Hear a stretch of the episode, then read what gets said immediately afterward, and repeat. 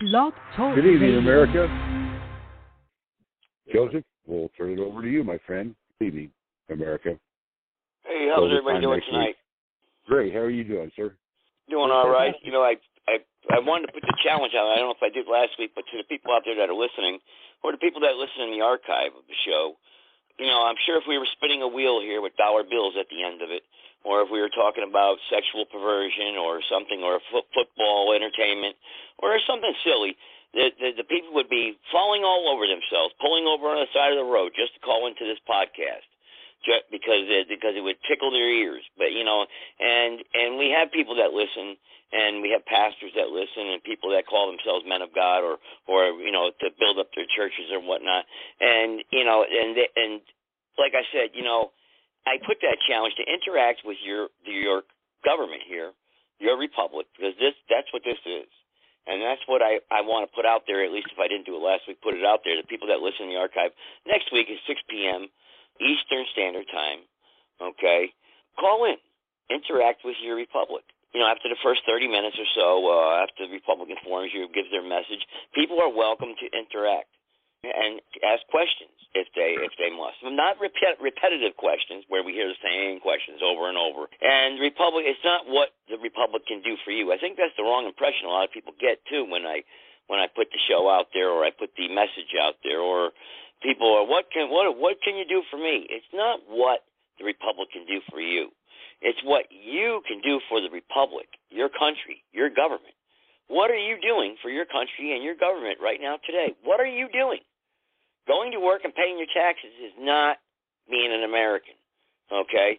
Being an American is getting out there and being proactive and and becoming involved in your neighborhood, your community, your your your county, your city, your state, your town, okay? And getting involved in everything and all the all the aspects of what's happening. You know, I had a conversation this week. Uh, it was a little bit of a uh, debate actually, where you know Romans 13 they threw in my face. You know, uh, we're just passing through. You know, we're not going to save anything. Boy, boy, if, if the founders uh, took that attitude, or if great men and great leaders throughout world history took that attitude and that assumption on the way we should live day to day, boy, where would we be today? We surely probably wouldn't even exist, or we'd be in chains for sure. So to have that type of attitude is wrong. Now I'm going to ask this question, or Governor, if you can ask, or somebody, please. Uh, I'm going to interact with the Republic here. What say you about that? This there's this attitude from a lot of pastors or people that are out there preaching the Word of God. This Romans 13, they say, "Give unto Caesar what is Caesar's." Uh, we can't change anything, you know. If, uh, we shouldn't be, you know, have worrying about what's going on in the world because God has a plan, and nothing's going to stop that plan because nothing happens unless God allows it to happen. What? What? Uh, does anyone want to comment on that? Jared, this is Roger. It's interesting. I want, yeah, just a minute, Roger. Joseph, you know me pretty well, and so does Roger and most of these other guys. And, and would you all believe that God prepped me for this question tonight with the conversation I had earlier with Gene Hertler regarding this uh, conversation? And uh, I'll relate a short story, make it quick. I was accused in a counseling situation of having an attitude I needed to go home and pray about. So I did, and, what God showed me was this. He said, "Well, you're supposed to reflect me and, and be a reflection of me in every way: truth, love, justice, mercy, all these things." And yet, I kicked Adam and Eve out of the garden. They lost their blessings and their covering. I, I got fed up with what was going on, and I saved uh, the world, Noah, and, and uh, destroyed the world. And at the same time, he said. Uh, I finally got sick and tired of the battle, and I sent my son to the cross to to uh, come back victorious over death, hell, and the grave, and give everybody a way out of this mess. He said, you know, he said uh, you're supposed to have an attitude too, uh, just making sure that uh, it's in alignment with the reflection of my attitude. And apparently, God has boundaries then, and if we don't, as free men and women, uh, exercise our, our boundaries in a moral and just way and allow the enemy to come in and stay within our gates and actually encourage uh, the enemy to come in and take over our country, then who's at fault? Uh, so attitudes, Yeah, that's a good question, Joe. What do you think?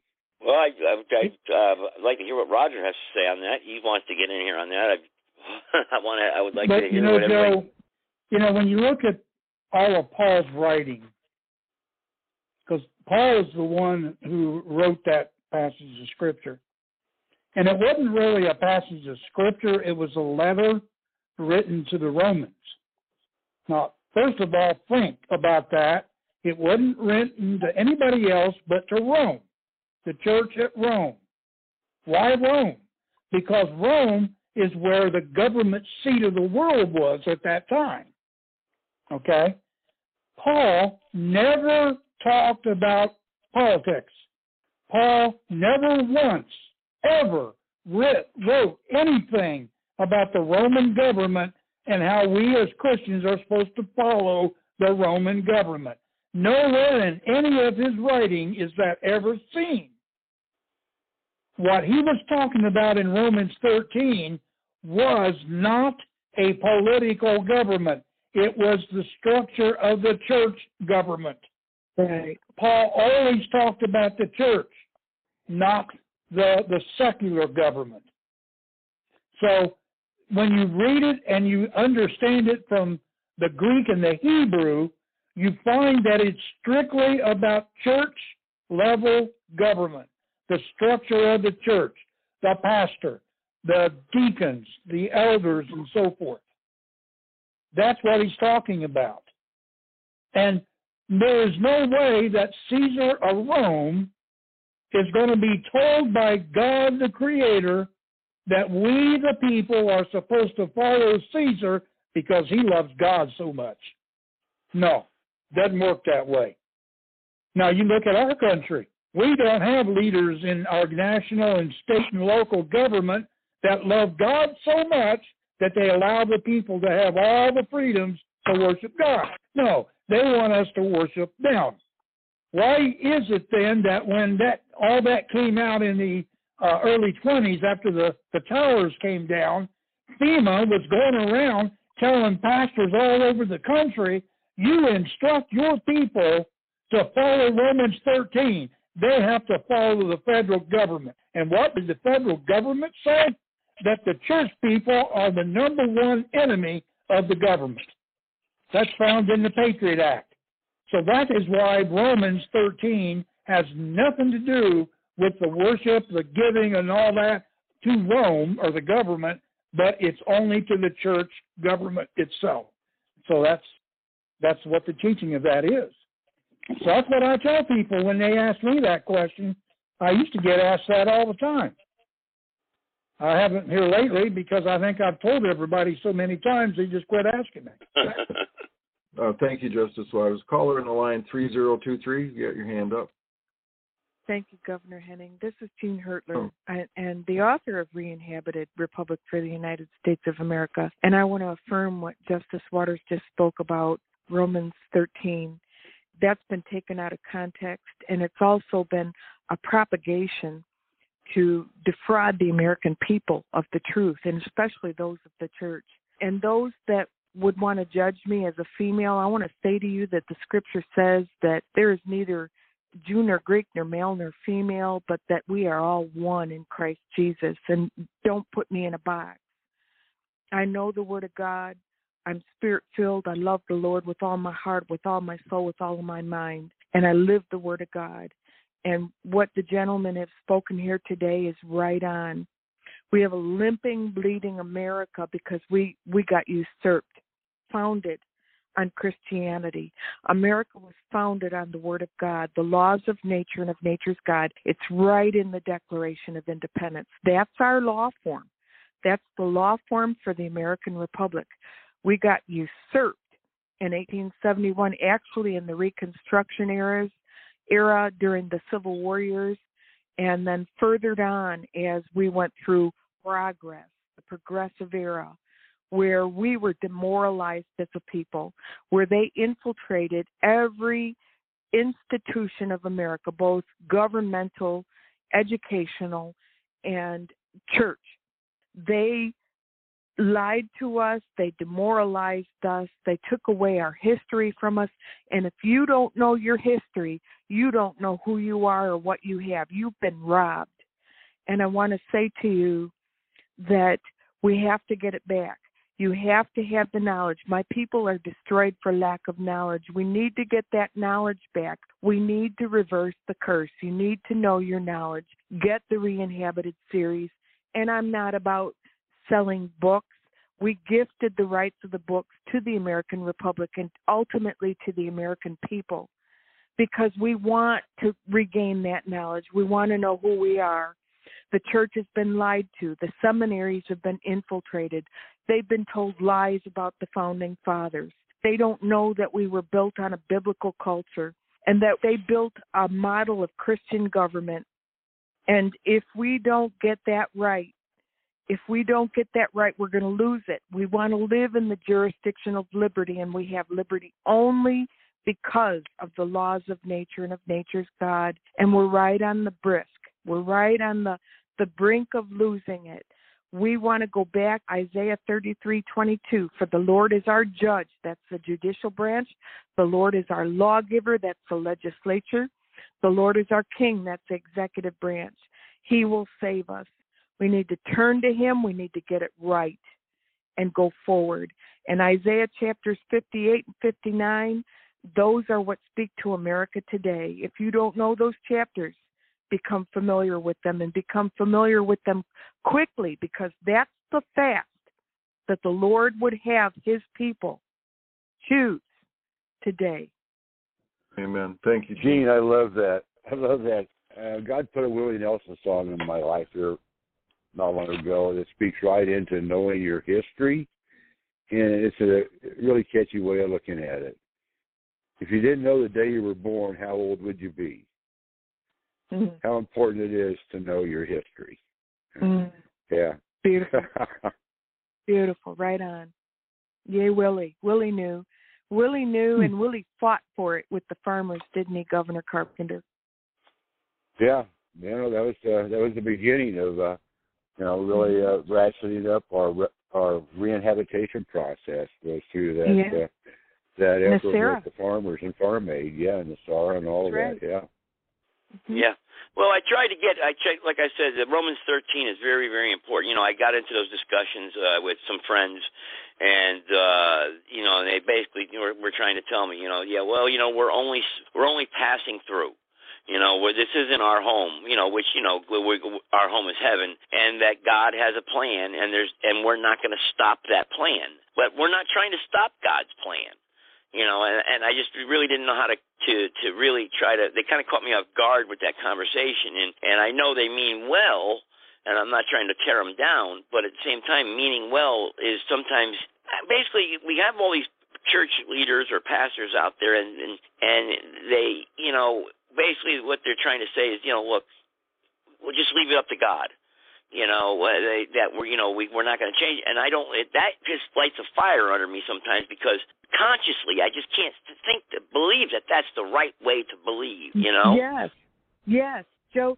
Joe, I want to I want to speak into that and and say right on, because uh, they infiltrated our seminaries. They infiltrated everything, and they propagated a lie to us. If if we knew our history as a people, we would understand that our founding fathers really continued what our forefathers, Pilgrim separatists, came to the New World on the North American continent, seeking the freedom to live out the Holy Scriptures, the Lord's table in the wilderness.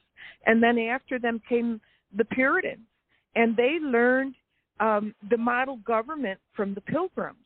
And it, it all germinated forward in covenants with the Almighty, beginning with the Mayflower Compact and going forward to to where we came to the Declaration of Independence, which which is a declar which is a covenant with Almighty God, and with that, they came to seek to propagate the commission of the Lord, the Great Commission, to share the gospel of Christ Jesus throughout the world.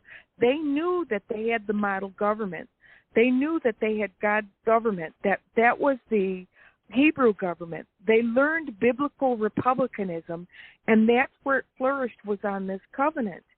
And we've been so lied to when they usurped us in the Civil War years and the Reconstruction era, and then we know about the Act of 1871.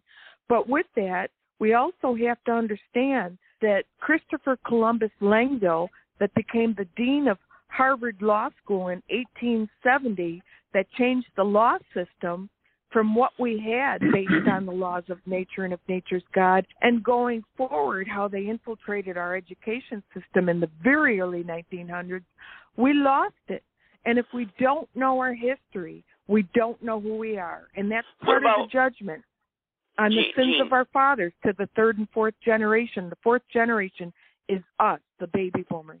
Yes, sir. Gene, uh, another the subject too is the tax the 501c3 churches. They, they, and that one angered a few people where they said well you you just go ahead and not try to pay your taxes or try to or try to go out there and Mhm. preach and not be a 501c3 church. And they said you know and they were they I mean we're not trying to tell people not to pay their taxes but can you can you just explain uh, the 501c3 status thing and why it's so wrong Yes, and David probably has a better handle even on it than us. But we'll remember President Eisenhower in 1959 with the Flag Act, um, Article 4, I think that is, uh, USC 4, the yellow fringe that was put around the flag, and those flags that are situated in the sanctuary, the yellow fringe on that flag means that that is a holy, W H O L L Y, a wholly owned government corporation. When you file for a 501c3 status, you're filing with your state government to become a corporation. Those churches, when they became a business corporation, they became part of the state government. And now that government is no longer the American Republic. That became the corporate democracy, that which was usurped. It's a Luciferian government like Dr. Benjamin Rush, a signer of the Declaration of Independence, said, democracy is the devil's own government. I'm telling you, this is the devil's government. And we have progressed to the era in eschatology of the prophetic scriptures, and that's where we are. And the churches today that have filed a 501c3 status are part of that government. They are not a church, and Jesus Christ is not the head of the church, the state government is. And they are obeying the church government. They are not preaching the whole gospel of Jesus Christ. I could keep going, but I'll stop there. Wow. Well, that's powerful what you just said right there. That's that's amazing, and I and that's what I wanted to hear. And and I would you know and if anyone disagrees with that, then uh, I wish they would press one if they're listening here tonight. I don't know who's listening. Before we go to that caller, let me interject to answer your question a little bit further, Joe, before we go on to the next subject. Kelby Smith has a website, uh, hisadvocates.com, and Kelby addresses a lot of those issues and offers uh, true and proven solutions for those looking to disengage uh, from that. And uh, so, uh, anyway, thank you for letting me interject in that. 9681, are you there? Yeah, I'm there. Hello. Hey, Joe. How are you? Yeah. Brother Ray. Doing all right. Thank you. I had a, a few comments. Um, first, in, in the Bible, we have to understand the difference between a physical church, which is a church building with members in it, and there's unsaved and saved together. And then there's another church called the spiritual church, and that's in Christ. So Paul always opens up his epistles saying the church at Ephesus, who are in Christ. That's two different locations. So when we speak about Jews and Gentiles, males and females, we're speaking about the spiritual body of Christ. But God has set up a distinct and separate places for males and females. And so therefore to say that a male is is, is equal with a female, it's not true. We should reverence the females and they are the weaker vessel. However, you know, physically we know that. Physically they don't have the bone mass that we have physically they don't have the muscle tone that we have and physically they don't have the weight that we have their minds also work differently than our minds. And so we have to understand that when we say we take things out of context well we don't take things out of context. We have to study to show ourselves approved unto god. And romans 13 is very clear about obeying the government. Peter says it obey every single ordinance of, of the higher powers. And and so therefore the only way that we revolt or we have civil disobedience is when they tell us to violate the word of God. And that's what happened in this country. See, the settlers first came because they were oppressed in the, in, in the countries that they came from, and they sought religious freedom here in this country. And the usurpation happened back in the Garden of Eden when Adam and Eve sinned and gave the crown and the throne of this world to Satan. And so to say that somehow we can turn this thing around and bring it, it's it's like saying I can board a plane and make the pilot go to the destination I want to go to. Things are going to play out the way they play out, and that's just the way it is. The world is not going to get better, the world is going to get worse. That's just predicted by the Bible. And so when we talk about these things, we have to understand that we're sojourners, we're pilgrims, we're ambassadors for Christ, and we preach the ministry of reconciliation. The only thing that we can do to change a person's life is to change a person's heart. And the only person that can change a person's heart is Jesus Christ. And so if you haven't accepted Jesus Christ as your Lord and Savior, and you don't know that you're a sinner, well, one day we all die. And after that, the judgment. But the first thing we have to recognize is that we are all sinners and that we're in the need of a Savior because God is an eternal God and there needs to be a, an answer for that sin. Peter was asked by Jesus, Whom do you say that I am? And Peter answered, Thou art the Christ. You see, those things were revealed unto him by God. And the same thing that Jesus Christ, he says, If I be lifted up, God will draw. The Father will draw all men unto me. And so the only thing that we can do is just live our Christian life and not give into the world and the worldly ways. Because the world is going to do what the world is going to do, and there's nothing that we can do about it. Because God's plan will come to fruition. And there will be a new heaven and a new earth. And those that are in Christ will be participants in that new heaven and new earth. And so I just, I used to be really into the news and all this other, it's just polarization. That's all it is. And, and, and I found myself distracted and discouraged and deceived. And everyone has a bias. So no matter what newscast we watch, we're going to see it through that bias. And then I realized that the devil uses distraction, deception, and deceit to pull us away from the walk that we should be walking. You know, Paul said, walk worthy of the vocation where you were called. What's our vocation? Our vocation is Christians. Of course, we all have different spiritual gifts that have been given unto us. And so, therefore, we exercise those gifts, and God has equipped us with the necessary grace to fulfill those ministries.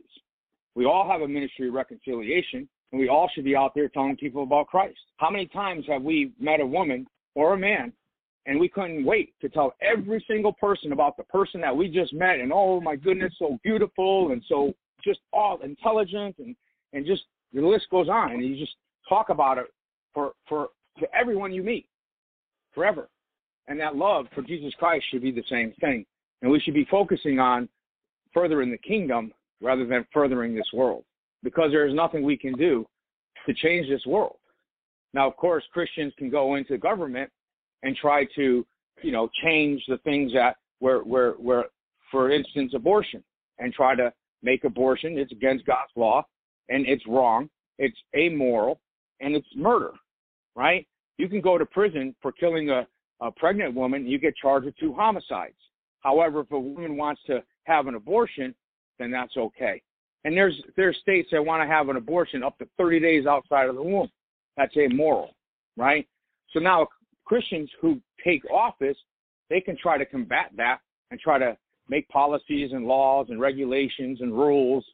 But what happens is there's there's all of these people who are unsaved. There are all these people with their own agendas. There's all these people who belong to a party and the party has its agenda. And so the individual doesn't really have any force or effect. I appreciate so much what this gentleman had to speak, and that's so important. And again, knowing our history, we will understand what what our forefathers, the Pilgrims and then the Puritans, and then our founding fathers, what they did is they set forth God's government on the earth. That's the kingdom of heaven on the earth that they they built on biblical republicanism based on the ancient Hebrew republic with Moses. and they perfected that or tried to perfect that with the new covenant. And I want to bring forth a scripture that is disregarded today or not spoken of, and that's Acts chapter 3, verse 20 to 21. And he shall send Jesus Christ, which before was preached unto you, whom the heaven must receive until the times of restitution of all things, which God hath spoken by the mouth of all his holy prophets since the world begun. And if we go into Daniel chapter 7, there's all kinds of scriptures that talk about that the kingdom has to be restored and the dominion back to the saints of the Most High. That's our generation. We can't disregard that. And they did that, except it was not perfected. They had error and they knew it. They knew that their descendants were going to have to perfect that. But since we haven't known history, it's been hidden from us. We've lost that. We've been blinded to it. It's part of the judgment, but the blinders are coming off. And we have to understand that we're coming into the times of restitution of all things, that his kingdom is arising and that the dominion is being transferred back from from the sin of Adam and Eve. It's being transferred back in the time. It's on the prophetic timeline back to the saints of the Most High God, to the overcomers. And we have to understand from history what it was that we had, what it was that our forefathers gave us, what it was that our founding fathers lost because of the sins of the fathers and not treating all men as created equal. And then you have to understand that we got usurped, we lost the American Republic, we lost the law form of the laws of nature and of nature's God that is cited in the Declaration of Independence as the law form for the American Republic. And we went forward with the Luciferians, with the Freemasons, with their corporate democracy, and being ruled out of the Washington D.C. with the, the Freemason temple there, uh, with the devil's own government, as Dr. Benjamin Rush uh, stipulated there. What he what he said democracy would be. That's what we're in. But it's time for that to end. But we aren't going to understand that and know how to go forward unless we understand our true history. We must understand the fullness of the the entire story of our history. And that's what the Bible is. The Bible is the greatest history book. It's still the best seller on the market. It has been of all times.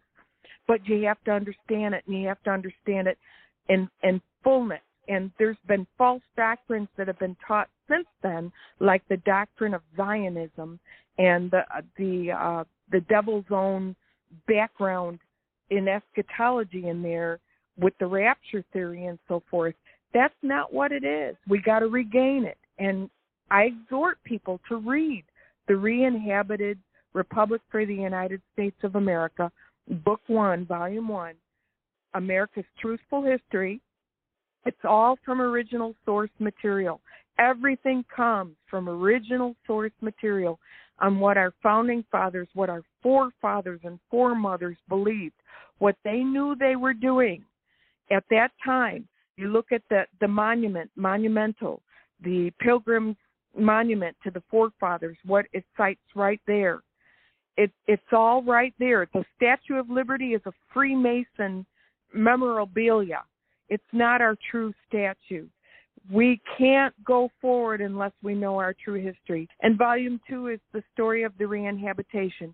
What men and women of God knew and understood and were led by the Spirit of God to give notice on the corporate democracy of all 50 state governors to return our government back to the American Republic.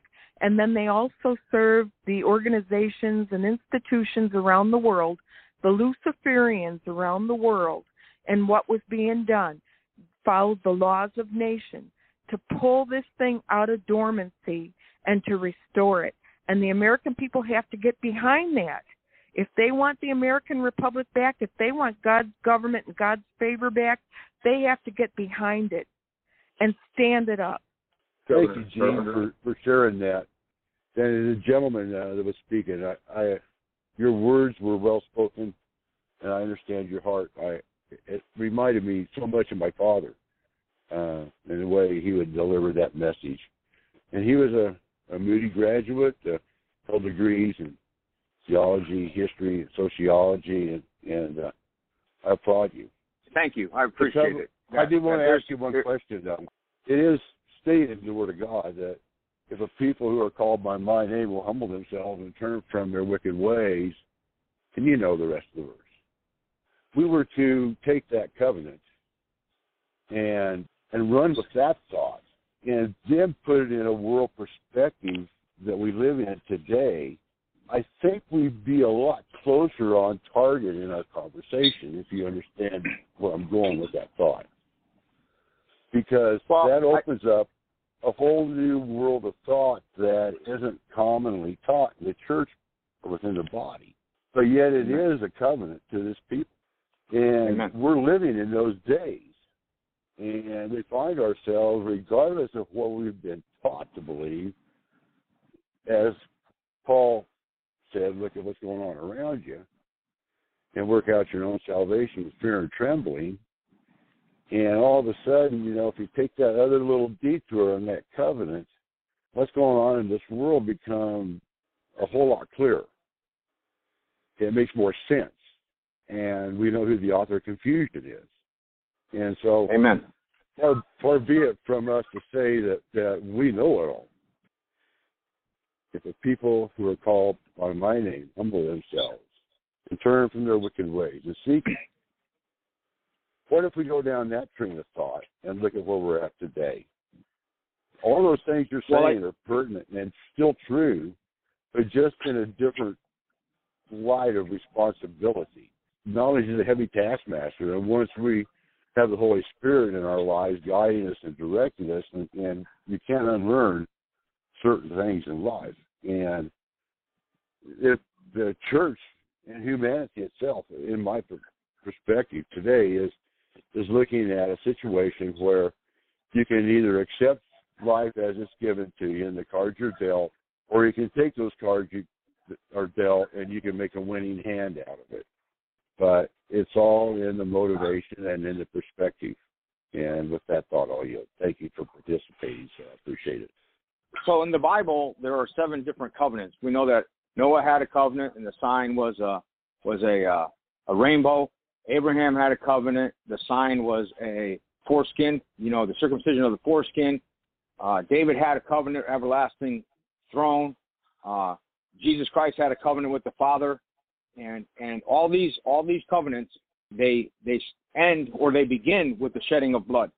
And so when we look at the Old Testament versus the New Testament, we have to say when does the New Testament start?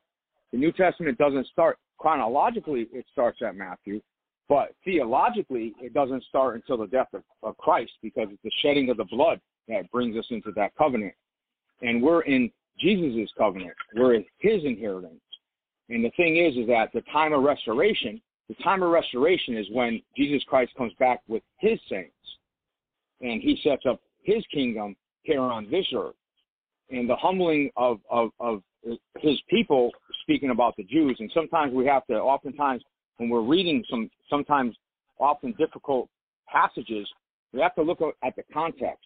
And then we have to understand that the scripture has three applications a historical application, a doctrinal application, and a spiritual application.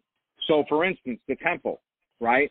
We can see that the Holy of Holies, well, that was a teaching that was taught to the Jews specifically back when they were wandering in the wilderness. And then we know that historically that's who he was talking to, and doctrinally that's who he was talking to. But spiritually, the believer now has access into the holies of holies through Jesus Christ, who is now our our high priest. Nation of Israel had a high priest, and it was a physical high priest.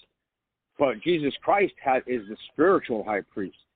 So the Levites had the physical ministry, whereas Jesus Christ now has that spiritual ministry.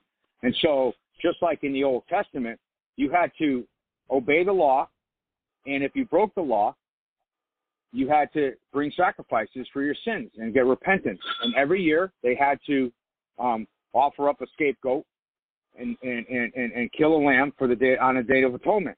And we know that that's Jesus Christ.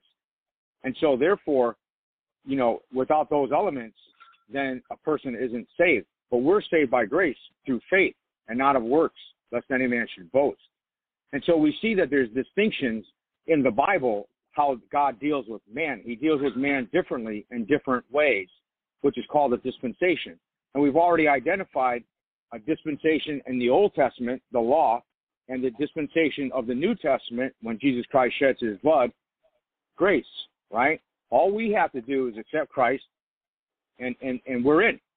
The Jews, when they sinned, they had to bring a sacrifice. When we sin, we just confess our sins. First John 1 9 says, if we confess our sins, God is faithful to forgive our sins and cleanse us from all unrighteousness.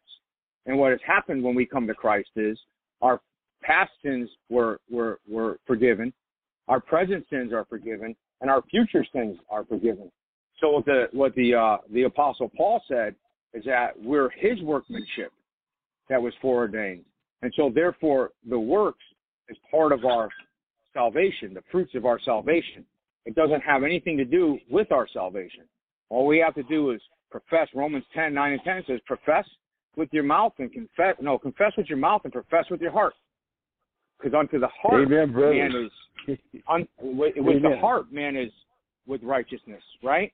And so, yeah. so when we when when we study those word that word, we have to understand. We have to make those distinctions. What who's God talking to? What is He trying to teach?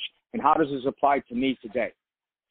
Well, I'll, then I'll stand in disagreement with you because I'll stand in agreement with you that I'll profess the words of my mouth and the meditation of my heart, and I'm going to stand on that covenant that if the Amer- if the Christian people decide to take control of their their situation and live under God's rules and under covenant with Him, that it would be world changing. And I believe that that's what that covenant is still in effect. Well, I'll stand on that, and thank you, sir. Yeah, thank you. And I agree with you in part. And this is the part that I agree with. If the church goes out and makes disciples, as Christ has said, then and, and, and disciple people, because oftentimes we lead men, women, children to Christ, and then they're just forgotten about. We don't invite them to church. We don't follow up. We don't call them. We don't fellowship with them. And so if if we do these things, and Jesus said a disciple, and we know that that word disciple means discipline. So having a discipline in Christ and being taught the basic doctrines, getting the milk, because milk is just regurgitated food.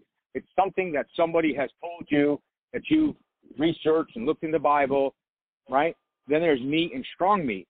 And meat you have to hunt for. You have to go into the woods. You have to track that animal. You have to make sure you're downwind from him so he can't smell you. You have to get your arrow out. You have to you have to hit him. Then you have to chase him because he's still filled with adrenaline, and you might not hit him in the heart. And so you got to wait until he, he he falls.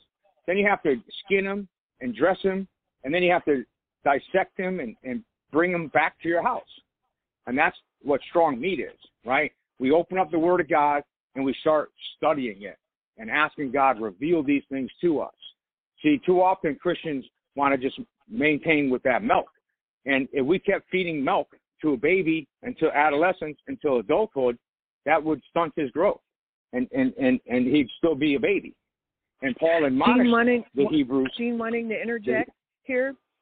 Uh, okay. What I what I would like to interject is is to stay on topic here. We need to understand that the early Americans understood that they were the church that according to the definition of the Bible, that the church is the ecclesia, it's the people. And they met at the meeting house. They didn't go to church, they were the church. They understood that.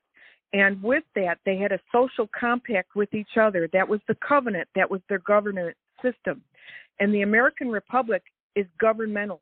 It's not religious. It's based on the laws of nature and of nature's God. It's God's government. They understood that. So it's governmental, it's not religious, and it was a social compact with one another. And they understood that they were the church. They didn't go to church, they went to the meeting house. Thank you. I yield the floor. Well, thank you, Jane. And and just so that we're clear, like you said, stay on topic. Is that restoring the republic and the republic is is that how this all started off was is that the conversation. Maybe some people were listening. That's why I put that question out there. Is that is the main focal point? Is that a lot of people have that attitude. The gentleman that's on the phone right now is that as he made that statement, there's nothing we could do about it. We can't, you know, we're not a part of this world, and that's not what we what we are. We we I don't believe that. I believe that you know we we're here, yes, but we have to we have to repent. We have to turn. We you know we have to seek out God.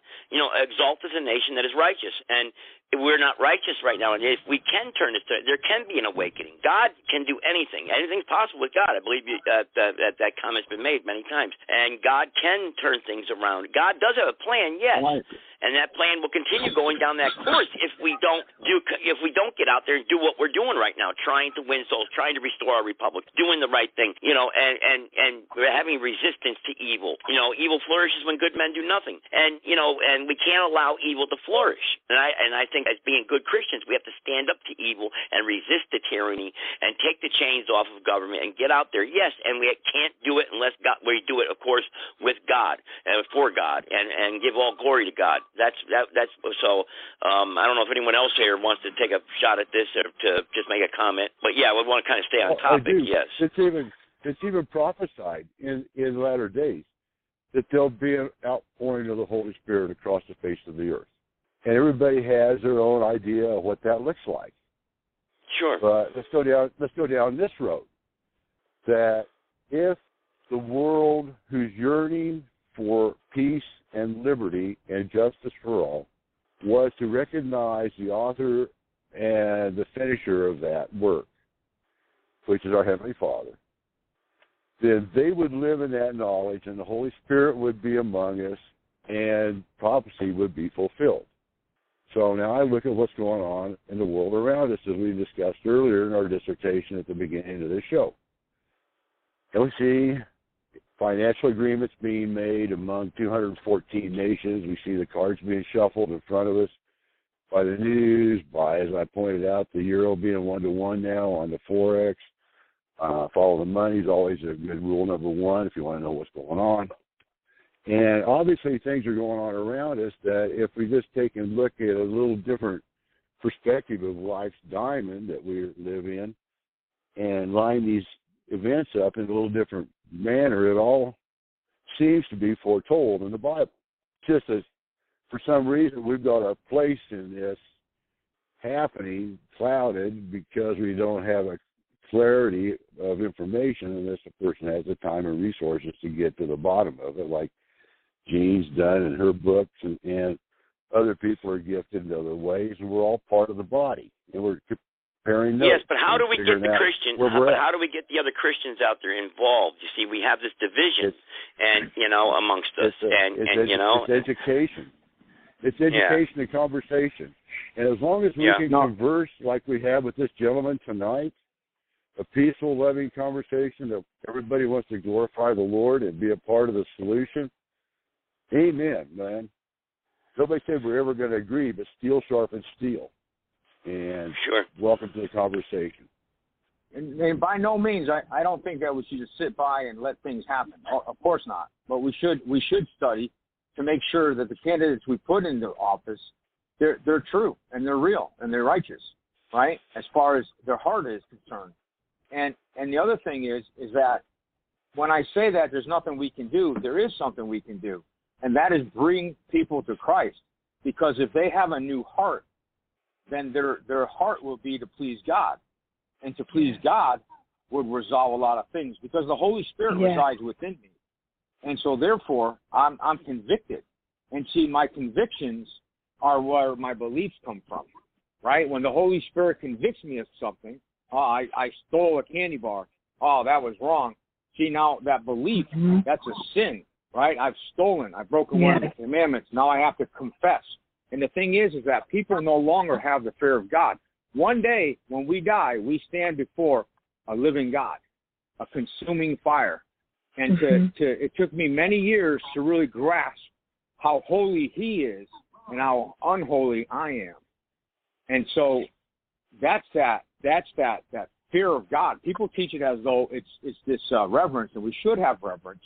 But I know this: mm-hmm. when I came home with from school one day, and I had a note pinned to my shirt, and I walked through that door. I feared my mother. I loved her and I revered her, but I feared what she was going to do to me.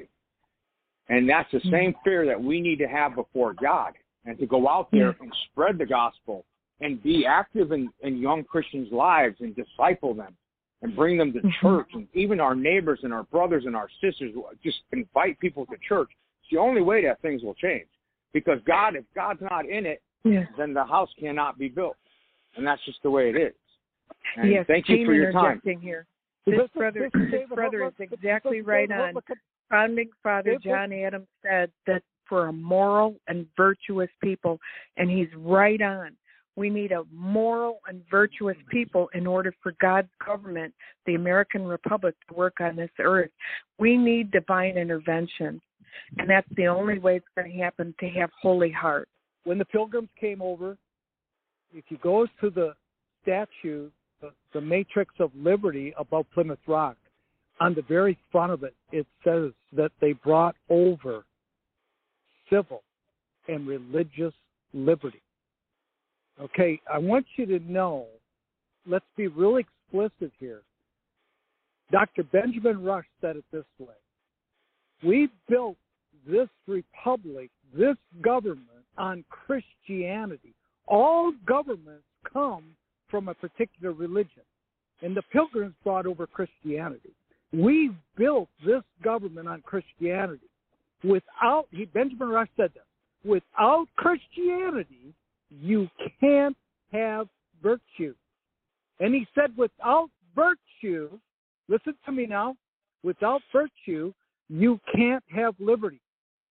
This is what's missing from Los Angeles to New York, from Minnesota to Texas. What's missing in the worship centers across America is virtue. Where does virtue come from? It comes from holiness. Guess what? When you become born again, when you accept Christ, you already have all the fullness of God. You already have holiness. Holiness moves to virtue.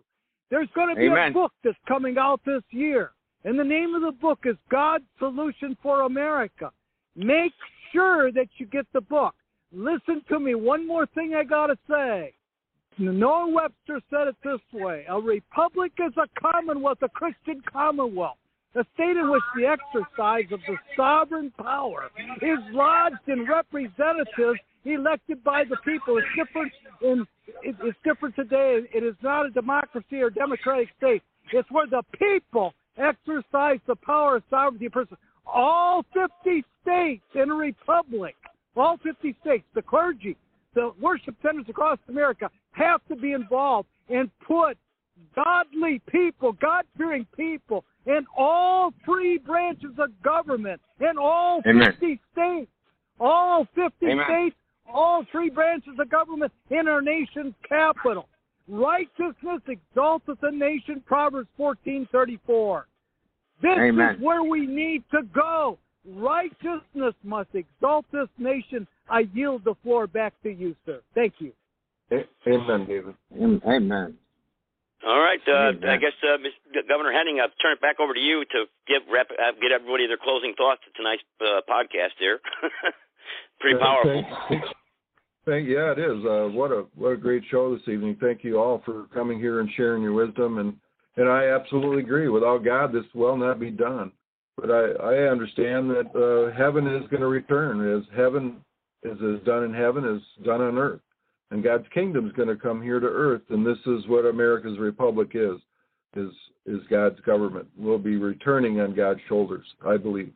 What I Yeah, would like to say is God's solution for America is to bring politics. What John Adams, our founding father and uh, member that that worked on the Declaration of Independence, he defined politics as the divine science of God's government.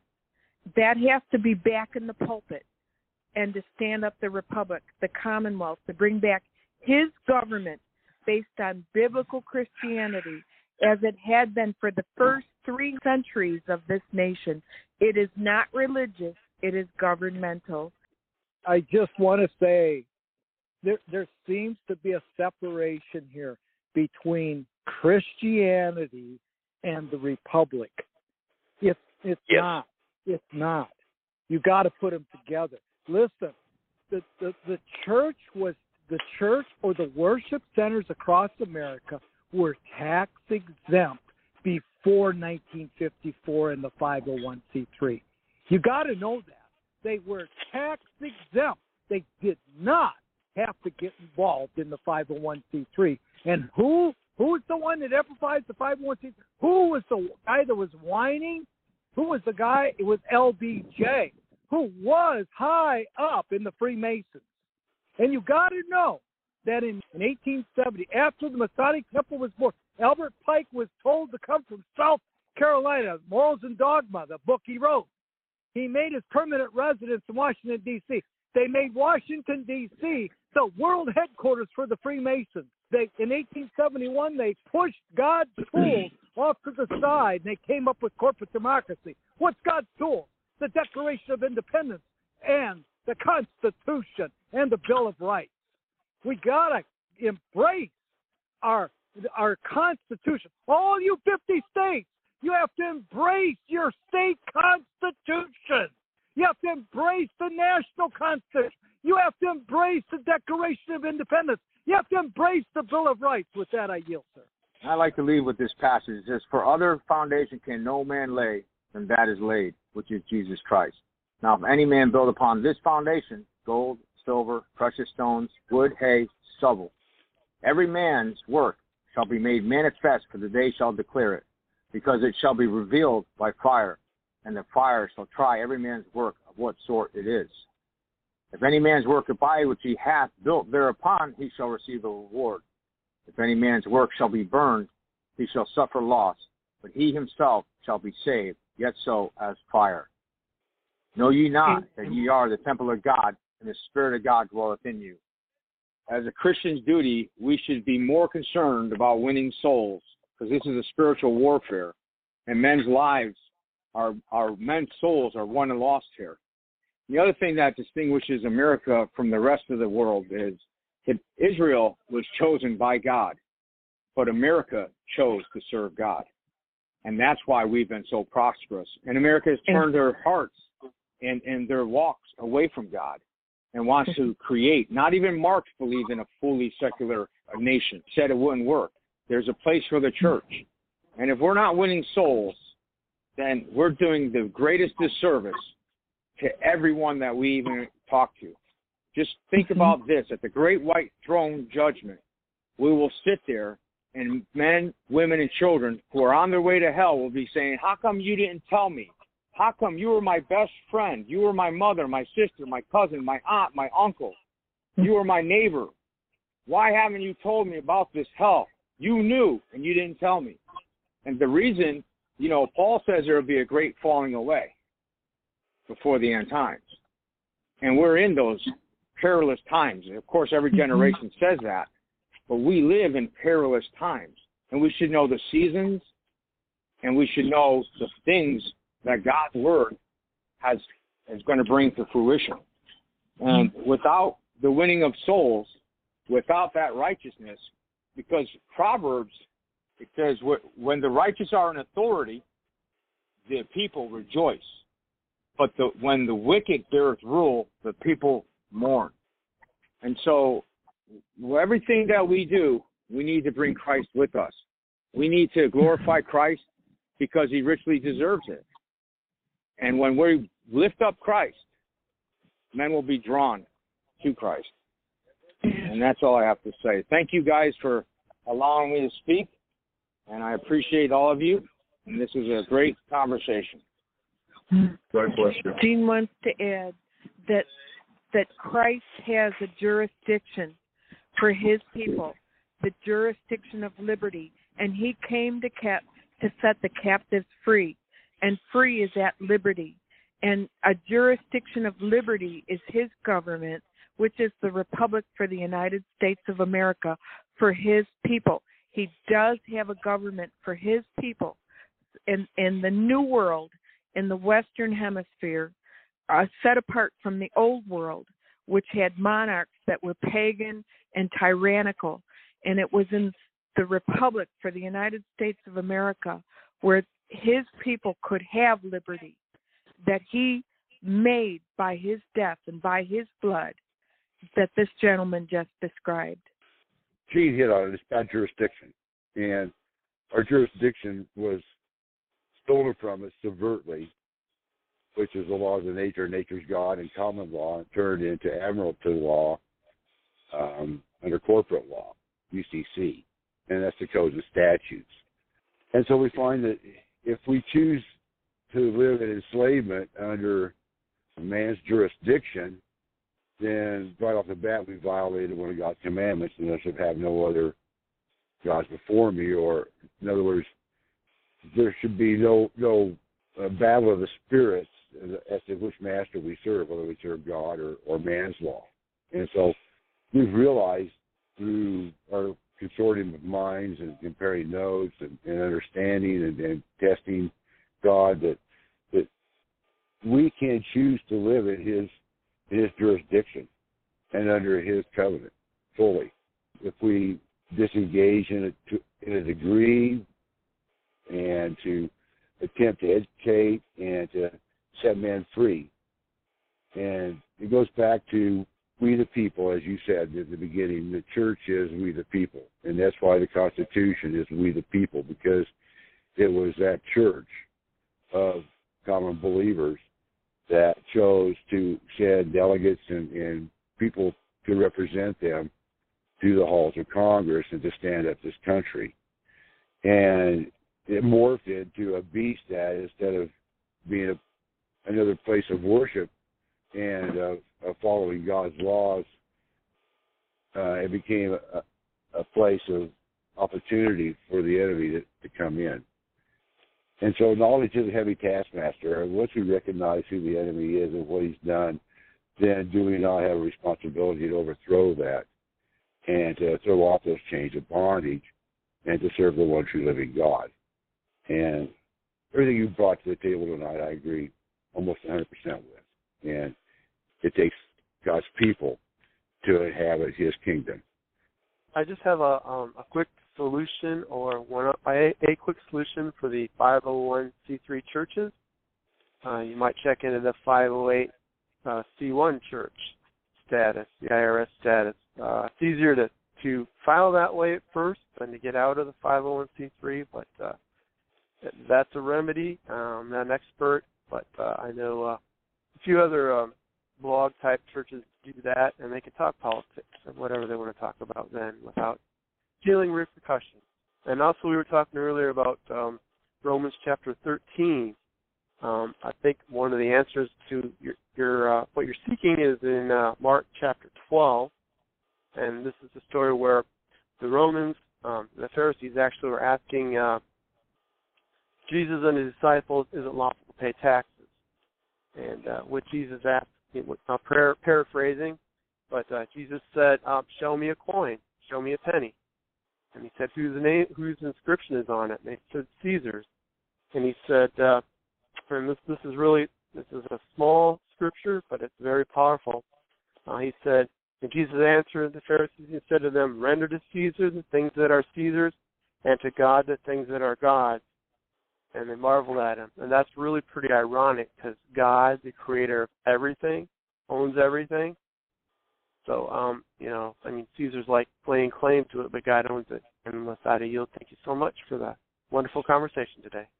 I just want to say thanks for everybody that participated here tonight. And, and listen, every Tuesday, 6 p.m. Eastern Standard Time, this is your republic, your lawful de jure form of government here, the republic. This is your chance to engage with them every Tuesday, 6 p.m. Eastern Standard Time. They, uh, they you know, inform the uh, American people for the first 30 minutes or so, and then after that, we're allowed to engage politely.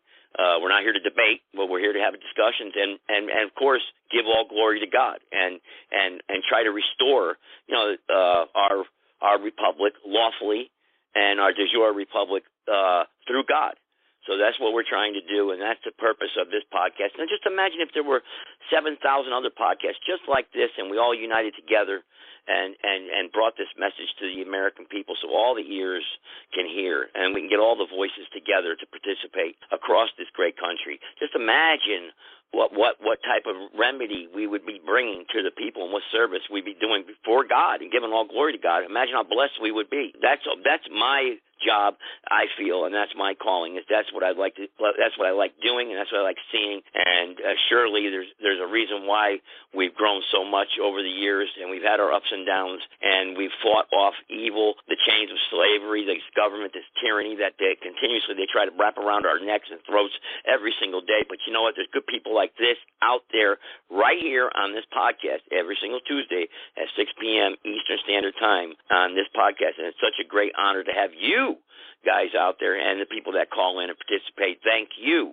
because without you, there wouldn't be no podcast. And there, I'll yield. God bless the Republic. Since I've been part of the Republic for over a decade, I've seen many people, because of the Republic, it's God's government, and they've received Jesus Christ and they've come forward in belief. To me, it's just amazing. That's that's part of why I'm here also. And God bless America. And, and let's not forget the Republic for United States of America.org. Go there and educate yourself and your family. God bless the Republic.